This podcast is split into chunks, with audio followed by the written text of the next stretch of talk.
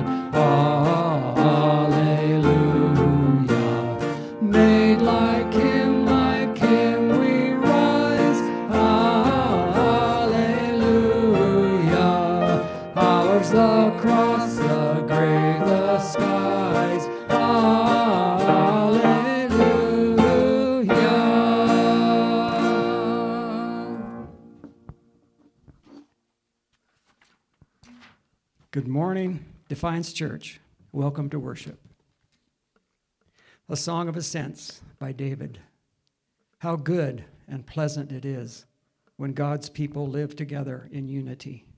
It is like precious oil poured on the head, running down on the beard, running down on Aaron's beard, down on the collar of his robe. It is as the dew of Hermon were falling on Mount Zion, for there Yahweh bestows his blessing, even life forevermore. Let's pray. O God, whose Son, Jesus, is the good shepherd of your people, grant that when we hear his voice, we may know him who calls us by name and follow where he leads, who with you and the Holy Spirit lives and reigns, one God, forever and ever. Amen.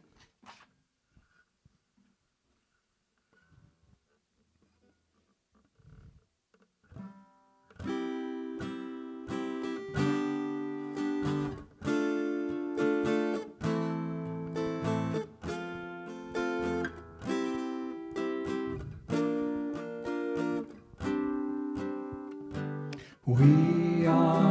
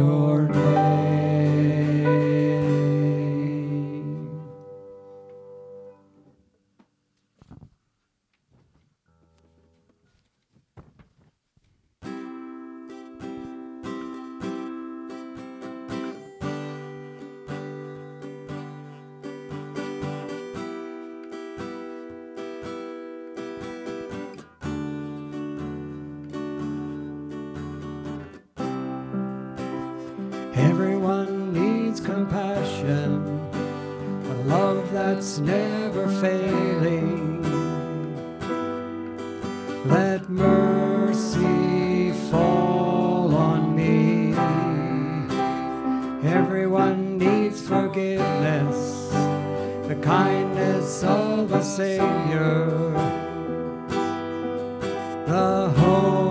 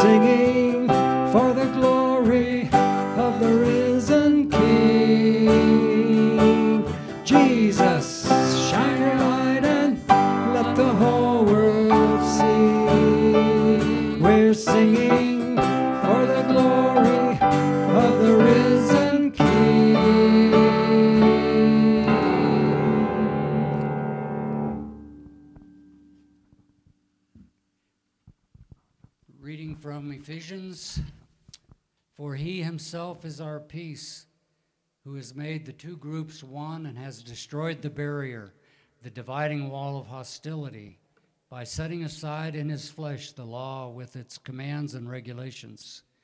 His purpose was to create in himself one new humanity out of the two, thus making peace, and in one body to reconcile both of them to God through the cross, by which he put to death their hostility. He came and preached peace to you who were far away, and peace to those who were near. For through him we both have access to the Father by one Spirit.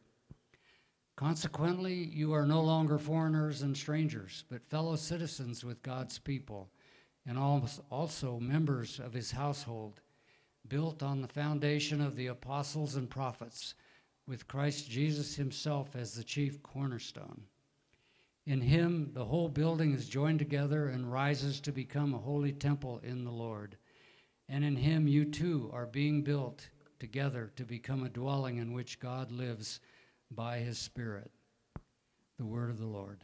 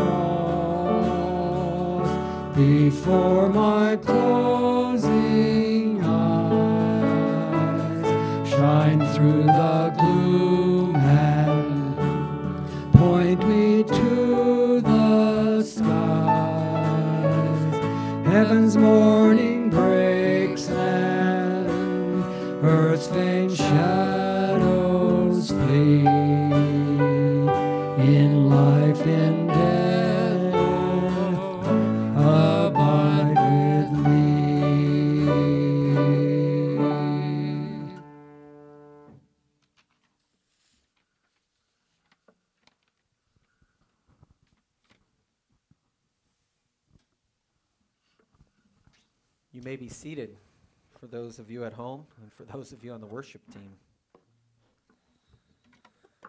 This morning's reading is from the Gospel of Matthew. When Jesus came to the region of Caesarea Philippi, he asked his disciples, Who do the people say the Son of Man is? They replied, say, some, some say John the Baptist, others say Elijah, and others still Jeremiah or one of the prophets. But what about you? He asked. Who do you say I am? Simon Peter answered, You are the Messiah, the Son of the living God. Jesus replied, Blessed are you, Simon, son of Jonah, for this is not revealed to you by flesh and blood, but by my Father in heaven. And I tell you that you are Peter, and on this rock I will build my church, and the gates of Hades will not overcome it. I will give you the keys of the kingdom of heaven. Whatever you bind on earth will be bound in heaven, and whatever you loose on earth will be loosened in heaven. And then he ordered the disciples to not tell anyone that he was the Messiah. The word of the Lord. Thanks be to God. How good and pleasant it is for God's people to live together in unity. This Sunday, we start a series going through and using as a framework to sort of talk about our life together through Dietrich Bonhoeffer's book, Life Together. Now, many of you who were here about two and a half years ago, we read this as a Defiance School of Defiance reads, um, and we walked through it then. But now we're sort of using it as a structure to sort of say, what is it like our common life together? One of the things I like to remind people of, and if you read the email this week, I did this at the front end of the email, is that um, is that we have our own sort of lectionary at Defiance Church, and that in that starts in Advent, and that's where the church year I think properly starts for us, and we put ourselves in this place of anticipation of the Christ who comes to Israel, and anticipation as the church of the Christ who comes to re- reconcile and redeem all things. So we look both forward and backwards in the time of Advent. And then we traditionally do a short Christmas season and then around the first or second Sunday of the year, we move into a gospel and walk with one gospel and tell the story of Jesus through that gospel, all the way till Easter. And we do it in two halves, sort of. One half in which we look at the miraculous work that Christ does, how he is life among us, how he heals and binds sickness, how he is this one who's um, God's yes to humanity.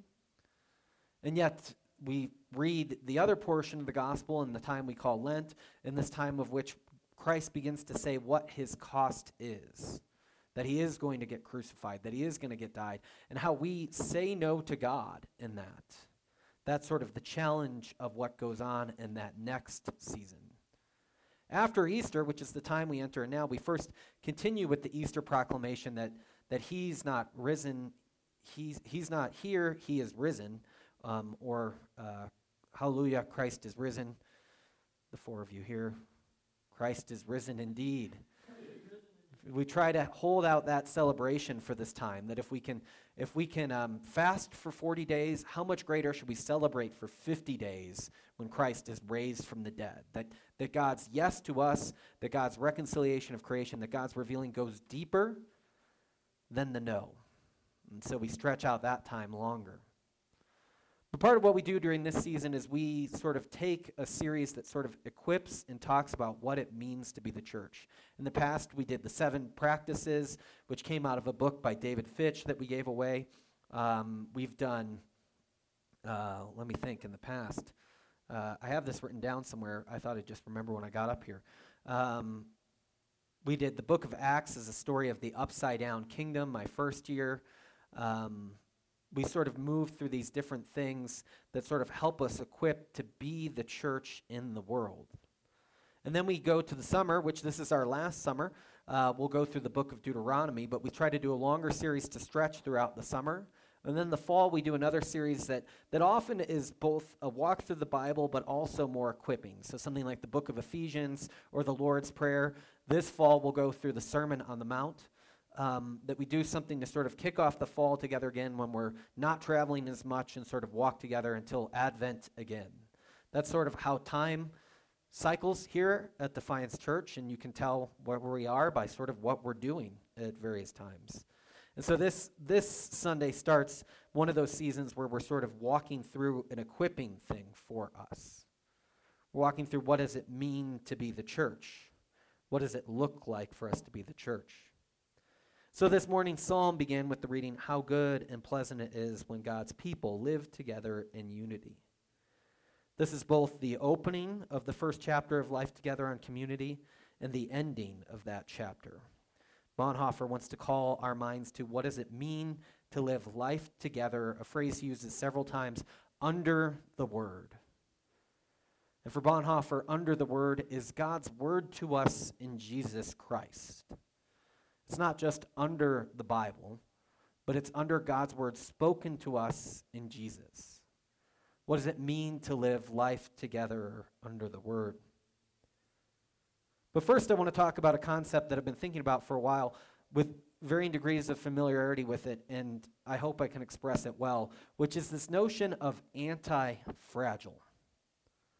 So, uh, this comes from a book like by Nicholas Taleb, um, and he's writing for organizations, investments, and all this other things.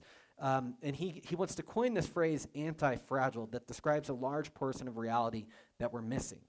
And he often asks people, okay, so you're shipping some nice champagne glasses to your brother in law in Moscow. And you go to the post office and you put them in a box, and what do you write on the box? You write that it's fragile. But what would be the opposite of that? Well, people often say, well, if I put, um, Brian and Carla were nice enough to lend me some weights. If I put one of those weights in that box and shipped it and, and sent it off, um, and I could put please mishandle on it, toss around. You don't have to worry about this box. Um, do with as you will, just get it there. Nothing would break, right? Don't drop it on your foot. But what actually the weight is is resistant. It's not anti fragile. What, what Taleb wants to call anti fragile is those things that grow that become stronger when they're shaken and damaged. So many of the things in our world that we think are, are, are permanent are not actually anti fragile, but they're just robust, resilient, strong. That weight, nothing is going to happen to. But what he considers anti-fragile are the things which actually that can grow and sustain and become stronger through disorder and chaos and, and shaken times. One example of that he uses is, is, is you can invest in a way that's anti fragile. This is, if you've seen the movie The Big Short, which I, I have enjoyed, um, they, some people invested in a way around the housing market that when disorder came, they didn't just survive, their investments tripled and quadrupled. You can invest in ways in which disorder leads you to thrive. One of his favorite examples, which he comes back to over and over again, is actually our bodies. There's research around fasting that says when we do fasting, it actually increases our ability to sort of live longer because it creates in us the proper need for food. Another one is, is going back to the weights analogy. With proper resistance and stress on our bodies, they actually become stronger. Our bodies can be anti fragile in ways that they thrive in this way he's big into myths. The myths that he has for, for fragile is um, this one where the king sits with a, a knife hanging over his head by a, stri- a horse's tail, which eventually breaks. Which is to say, you can have all the power, but the knife at some point is going to break. And that's a fragile place. The second myth he likes for for things that are robust is phoenix. The phoenix rises and is in a chaos destroyed, but then it rises again in its exact same state. I think this, this is the mistake that Christians make when they think of the resurrection as a recitation. That Jesus dies and then he comes back in the exact same way. And yet he comes back as one who holds the, the keys to Hades and, and life and death. And the one he likes for anti fragile, which is not my favorite way to say this, but may help you guys grasp this, is, is the Hydra. That the Hydra, when it loses its head, it grows two in its place. Now, why did I spend so long talking about this notion of being anti fragile that we ended up with the Hydra? I think what we know about the church is that the church can exist as an anti fragile institution. What Jesus says to Peter after his confession of faith about who Jesus is, is that the gates of hell will not prevail against the church. Church history, and this, my church history professor, who was a kind, um, mainline Presbyterian man who ran a church that was nice for everyone, raised the question that, you know, this is the way I do things. And he was very wise. He said, But the church seems to do its best when either it tightens the bonds of community, it makes it a stronger thing, and that seems to be multiply its witness out to the world, or to when it exists under persecution, which we are not to pray for, but it seemed to brought the church to vitality in different ways during those times. Tertullian, writing in the second century, says that, that um, the blood of the martyrs is the seed of the church. That to go and to experience pressures and challenges is actually what makes the church stronger. And so he asked us if the church exists in health better as a contrast society to the world, salt and light being both languages of contrast, in which people are bound together tightly, or if, if, if, if that's the case, what are we training ourselves for? Most of us are training to be nice, kind pastors who accept everyone and don't have such tight bonds. But it seems to be stronger if we don't do that.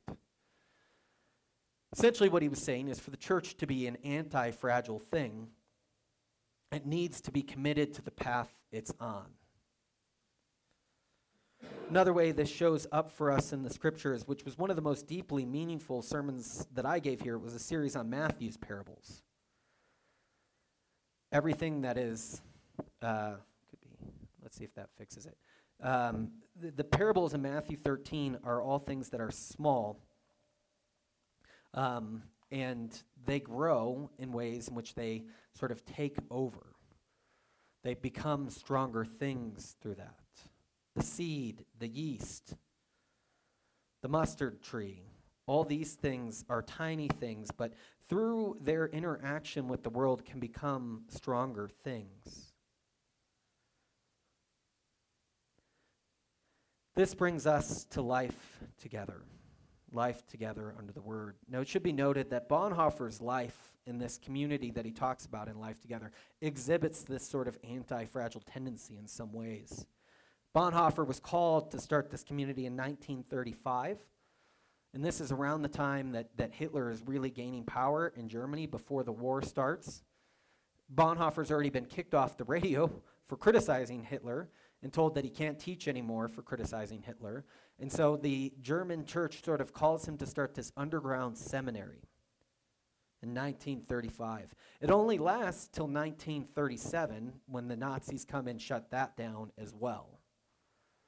And so he tries this two year experiment, is what he called it. And what it means an intentional Christian sort of living and binding together in a visible way before the world. But in leading this illegal seminary, after it was shut down, it made him go back and write this book out at a rate which was, his friend says, exaggerated. He speedily put this book to paper. And one of the things that, um, that comes from that, uh, from Bonhoeffer writing it fast, is that this book that becomes a bestseller for many, many years. Uh, we still read it today. It's still widely available. You can get it in many used bookstores, even. That's how widely it's been used and read. Not only that, his other book that he writes coming out of this time on the Sermon on the Mount, The Cost of Discipleship, is one of the Christian classics that people read over and over again today. And so Bonhoeffer, um, in his own life, exhibited this. And as many of you know, Bonhoeffer dies himself by hanging by Nazis April 9th, 1945 in a concentration camp just days before it is liberated. And what he says to the people there, his friends, is that this is the end, but for me, it is the beginning of life. That on the day Bonhoeffer is to be hung, this is the end, but for me is the beginning of life. Bonhoeffer, in going to the grave, has had his witness multiplied in a way that's anti fragile by going to these places. And so this two year experiment lives on in different ways. But what does this mean for us? How is this going to be a structure for us consider our lives? Bonhoeffer's first chapter on community talks about what it is like to be the church as this visible community before the world. that the disciples are gathered together in sort of this way to be a visible witness before the creation and before the world of what God intends to do in time. To live in the period between God's reconcil- resurrection and, um, and his return is to be a sign of great joy and great witness to the world and its visible commitment to one another. This is what he set out to do. And Bonhoeffer has this notion of thinking about the church as if it is surrounded by enemies. He talks about the church in the world as if it is made up of almost and surrounded by that which is not brought into it. And he points out this in the beginning of the book is that if that weren't the case, then how did you get saved by Jesus Christ who lived among the world surrounded by it as well? The church, that Bonhoeffer is talking about here, which is what he really talks about in the book, not a monastic community or a seminary, is to be a life in the world that is surrounded by things that don't associate with it, don't like it, would rather see distinguished. But that is actually how we know to exist because of Jesus Christ, who lived that way as well before us. And he says, How could you know you're saved? without Christ doing that because you too existed in that state, dead unto sin or enemies of God, as Paul has said, and brought into new life. That the church exists in this way is a good thing for it. We are supposed to be surrounded in this way because that way we can live our witness of life to the world. This is his first principle of sort of doing this is to knock the idea of purity off in this movement, but to say that we live in this way for the importance of a witness to the world. But Bonhoeffer then considers three things that he thinks are good about this and offers a warning. Bonhoeffer, probably being a better pastor than I am, starts with the three good news things and ends with the bad news thing, but I'll start with the bad news. And it's a it's a phrase that I think I knew by memory before I even read this book. I don't know where I picked it up. But the warning that he gives is those who love their ideal dream of a Christian community more than the Christian community they have themselves become destroyers of it. One of the challenges of, of leading a church, one of the challenges of being part of a church, one of the challenges of having a vision or a goal or a life for your church is those things can quickly become things you love more than the church that you have gathered around itself. You can love the ideal. You can love the picturesque. You can love how everybody would get together, how all your friends would be there, how it would be a place of hiking or, or social justice, or of the music you like, or of um, uh, the, the speaker you like, sorry, um, or of or of all these things uh, that only did the things you like. And what you do when you begin to raise that up too high, he's not telling you to have dreams, is you begin to spite the people who don't share that with you, who are gathered around Jesus in your midst. If only they knew. If only they could go along with me. If only they'd quit complaining. And then you begin to dehumanize them and you become a lover of your idea of what this Christian community could be, whichever Christian community it is more than loving the community itself. Bonhoeffer wants people to love the community first itself, more than their vision or ideal for what the community should be. I think this is a challenge for pastors, but it's also a challenge for congregants. Challenge for all of us to not look at this place, our church, or any church, and begin to say, you know, it would be better if it were like this or like that, or this or that. Not to say that we shouldn't have dreams, but then to use that to say this person doesn't get it. And the second that you minimize somebody else's worth in the community that you're already in, you've lost the battle of preserving your Christian community, the actual one. I mean, everybody in the world goes to the church I design in my mind, but in real life, nobody goes there. And what you have to do is find a way to live with the people who are you're surrounded by in a way that draws out love for one another. This is the warning that he takes up most of the last half of this first chapter of the book. And I think it's a wise warning for us, especially in this day and age where we can go to, to a charismatic church that meets our need, or a purpose driven church that meets our need, or this type of church that meets our need. And inevitably, when we go to those places, we end up resenting them too because nothing lives up to our ideal. We should keep our ideals, but they should never become the way in which we harm the actual Christian community that's near us. Because in that way, you become the destroyer of the community that's near to you already. But Bonhoeffer then ponders the three things that make the church the church. It means first that a Christian needs others for the sake of Jesus Christ. It means second that a Christian comes to others only through Jesus Christ. It means, third, that from eternity we have been chosen in Jesus Christ, accepted in time, and united for eternity. These things are what it means because Christian community only comes to, to us through and in Jesus Christ. The next chapters will get a little bit smaller, but he wants to get right the major of Christian community, which that this comes to us through Jesus Christ.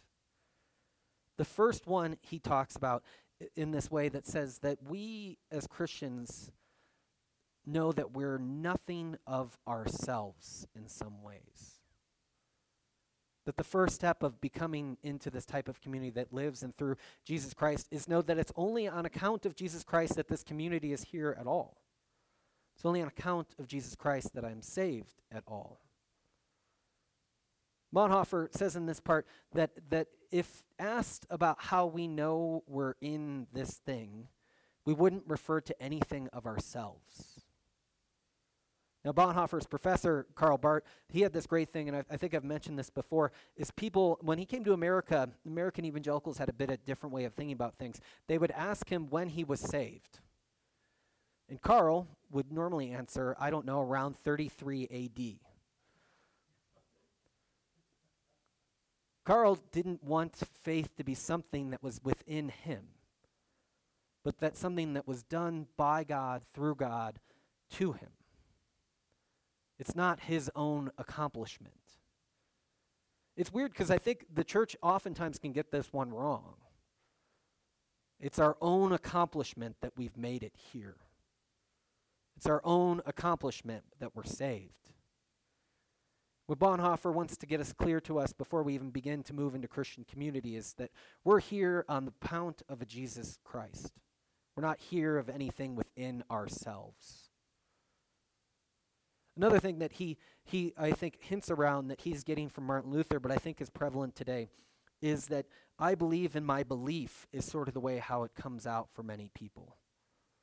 I know I'm saved because I believe in what I believe. It's a mild form of works righteousness, right? You believe in your belief in believing in belief. It kind of becomes circular as well. Um, when in fact, that we believe in what Christ has done for humanity through becoming human, dying on the cross, and rising again to new life until he comes again. So Luther has this, this, this notion that, that if you are worried about what you believe or being attacked by Satan or what you've done wrong, just believe in your baptism again of what God has done for you. Don't try to build up any system that protects yourself or makes you think it's better, because eventually it will come crashing down. And the only thing that you can throw yourself back into over and over again is the everlasting mercy of God given to us in Jesus Christ. So, for Defiance Church, first and foremost, what does it mean for our life together is that we're grounded in what God has done in Jesus Christ. How good is it for us to live in unity?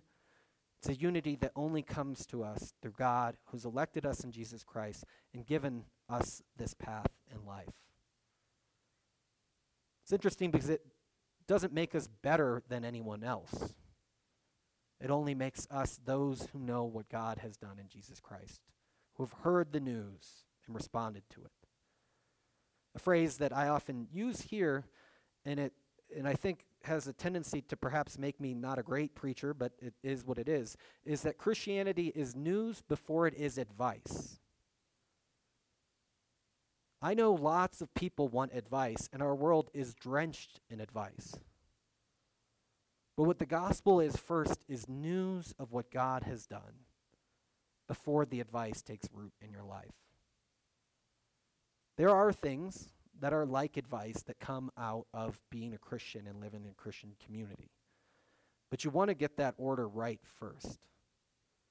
Defiance Church, it's news of what God has done before it's about what we do at all. The second thing he says is that this community is only through Jesus Christ and that he is our peace, the reading that Brian read for us.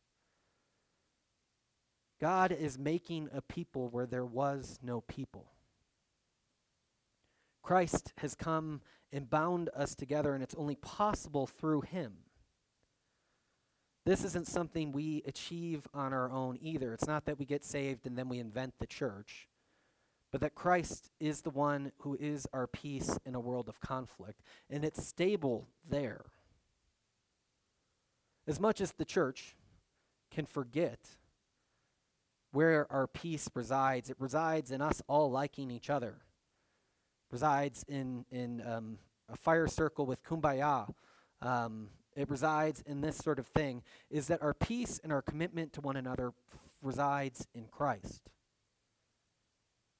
And it's only when we get that order right first, that we are not saving ourselves. Second, that we are only capable of doing this because Christ has put together the divisions that exist among us in his death. He's put them to death and enabled us to move into new life. Christ becomes our peace. God is making this possible only through him who is Jesus. This is more communal than the first rule. And so, for us as a church, it's to know and go back to this point that in a world of strife, in a world where um, uh, election season is coming, everybody's favorite season, as I joke, um, in which we can see the ways in which we're being pulled apart both on the outside of the church and on the inside of the church. It's for us to come back to this notion that Christ has put to death those divisions and made peace among us. And I think there's, there's this thing for us as, as Defiance Church to remember that that's the way it is, begins to enable us to act like it. To remember that this is the way in which this is founded, then we move into practicing it. But the moralism of saying you practice it and make it doesn't work. You hear that God has made that here for the church. In Jesus, we find our peace. And then we live our peace together, knowing that that's where it's bound. The third thing he wants to name is that this is a pure grace for us, that Christ is bound to us in time and lives with us in eternity.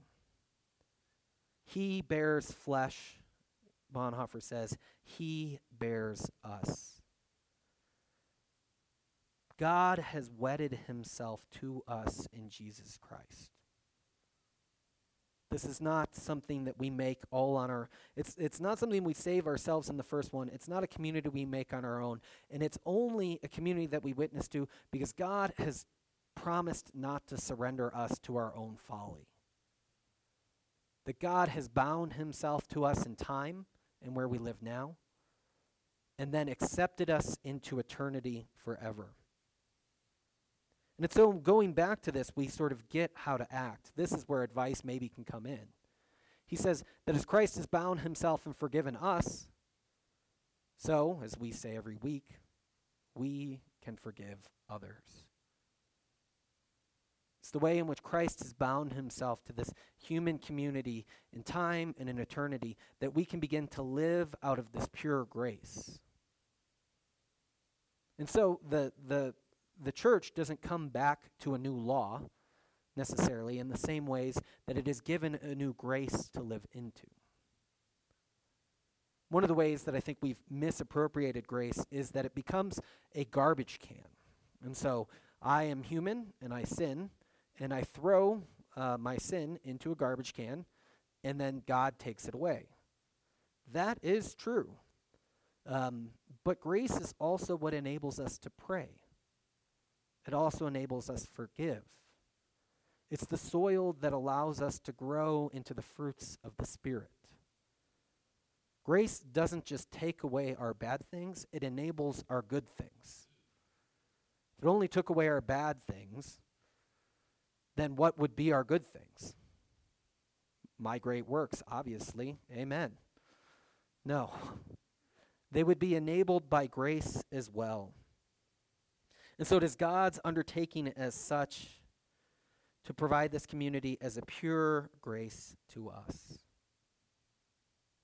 So, for us at Defiance Church, we see ourselves bound in this time to be a visible community and witness to the reconciling work of God through Jesus Christ, or witnessing community towards the renewal of all things by the triune God. We have different ways of phrasing this. I haven't quite worked out my preferred one.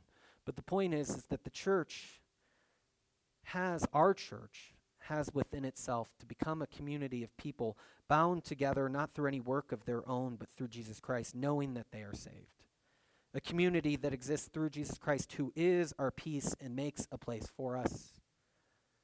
And a community that is bound to Him in time and for eternity. As He bears flesh, He is bearing us with Him. So, to go back to the beginning, perhaps the church, our church, can become anti fragile in this way. By accepting in our, in our limitedness, which I think is part of what those three things are about, that God is the one who binds us and makes life possible here. And that in that, we know the survival isn't just up to us. But it is through God that survival is possible for us. And it is through losses and persecution and trials and becoming a community that's bound together tighter in prayer and fasting and feasting, of celebrating with one another. It is through God that it's not us for us to see how these things point out, but this thing grows in a way that goes beyond us. So much so that the gates of hell can't prevail against it. Let us pray. God, you have called your community to live in unity together. How good and pleasant it is for us. God, we invite you through this day and this series to bind us together, to become your community in the world and to be visible in a way that exhibits great joy and that we can see the gift in others and that we can properly recognize your work for us.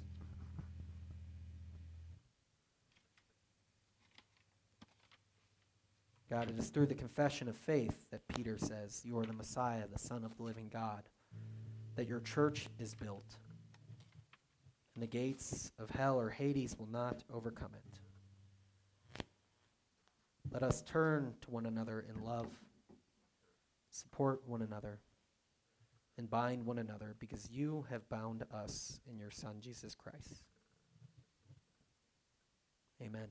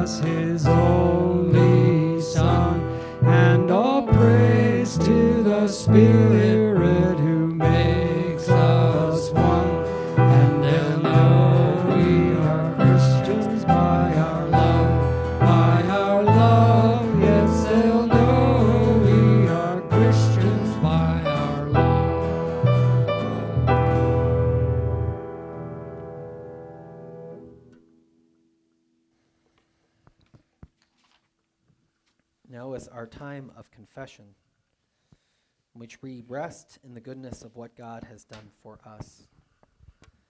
If we say we have no sin, we deceive ourselves, and the truth is not in us. But if we confess our sins, God, who is faithful and just, will forgive us our sins and cleanse us all, um, from all unrighteousness. In humility and faith, let us confess our sin to God. Merciful God, we confess that we have sinned against you in thought, word, and deed, by what we have done and by what we have left undone. We have not lovers with our whole heart, mind, and strength. We have not loved our neighbors as ourselves. In your mercy, forgive what we have been. Help us amend what we are and direct what we shall be, so that we may delight in your will and walk in your ways to the glory of your holy.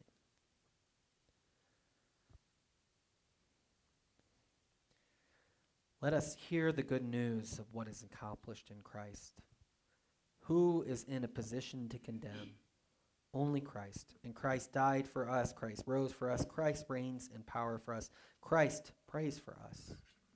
Anyone who is in Christ is a new creation. The old life has gone, a new life has begun. Know that you are forgiven and be at peace. Amen. So, as we are doing during this season, let us confess the faith that has been handed on to us.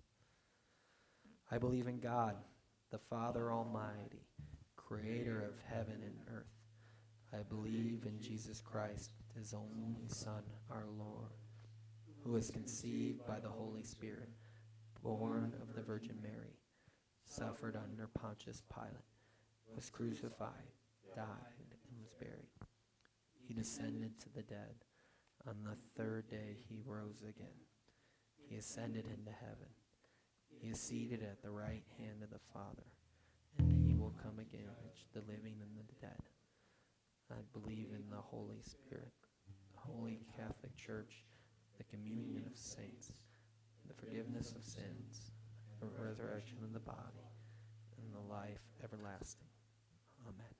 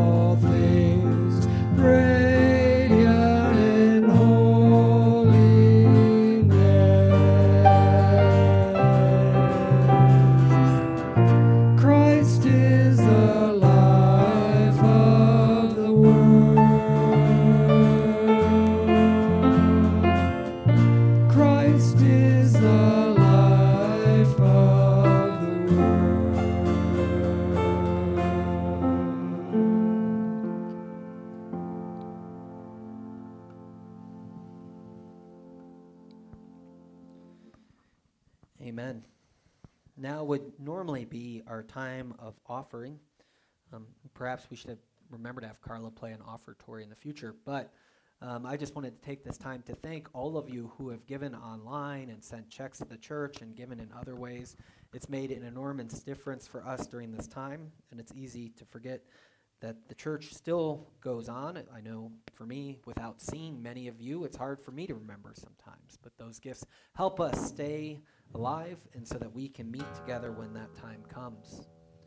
Um, the second thing is we have other people offering gifts. Merle's done some work at the church by putting up a chalkboard for us, and Park has done some work by making the bathrooms retiled, which is a glorious gift as well. And so people are giving in offerings both in time and in money, and we give thanks for all that. Now is our time of prayer. We offer up our concerns for the world. So let us pray together.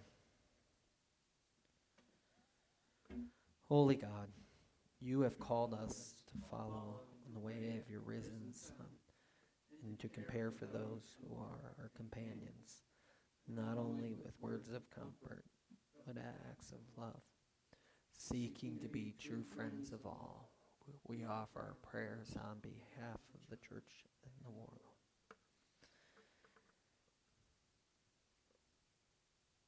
God, we pray for this community this morning. I'm aware of the oddness of preaching on a book, Life Together, when we are not together. But it's through this hope of building this structure, of taking the time to talk and think about this, that we can come back and be together in deeper ways. Oftentimes, it seems it's not for the church to become wider, but for it to become deeper. Be drawn into that life you have for the world. God, we pray for those struggling with sickness during this time. Sickness related to the virus, but sickness related to other things, which they are not able to get medical care, or afraid to go in. We pray for those who are dealing with postponements in surgeries that are deemed elective, but are sitting in pain and waiting.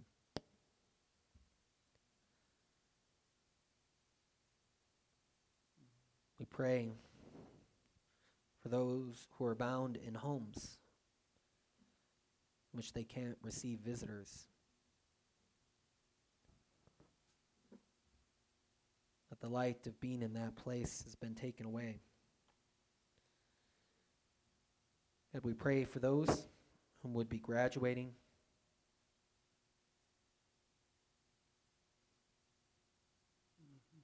Or getting married, or missing funerals. May you soon bring an end to the time, this time for us as your church, but also for people in the world who need you.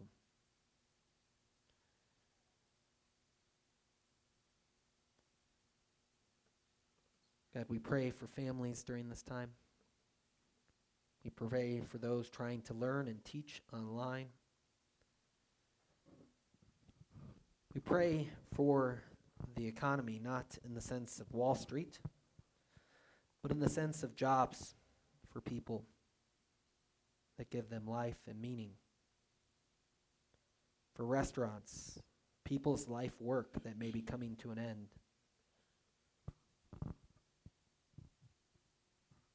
For all these places where people have dumped their time and their energies that may be taken for them, we pray that they may be given the means to make it, if it is your will, but also the hope to see a new day.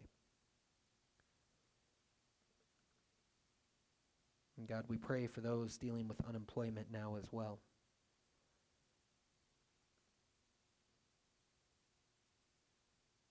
But in the midst of all this, we give thanks. Give thanks for the good weather we've been having. We give thanks that this church at least exists in an area where we can go outside and enjoy the beauty of your creation. We give thanks for the companionship we have on this journey, together as a church and with our families. And we give thanks for your healing touch in some of our lives during this time. So we ask all this and close in prayer. Our Father, who is in heaven, hallowed be your name. Your, Your kingdom come, your will be done, on earth as it is in heaven. Give us this day our daily bread, and forgive us our sins, as we forgive those who sin against us. Lead us not into temptation, but deliver us from evil. For yours is the kingdom, and the power, and the glory forever. Amen. Amen.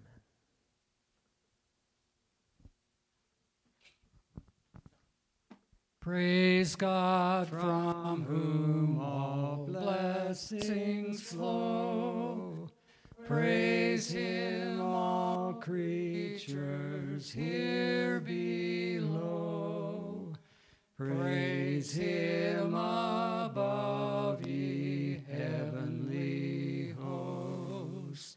Praise Father, Son, and Holy Ghost.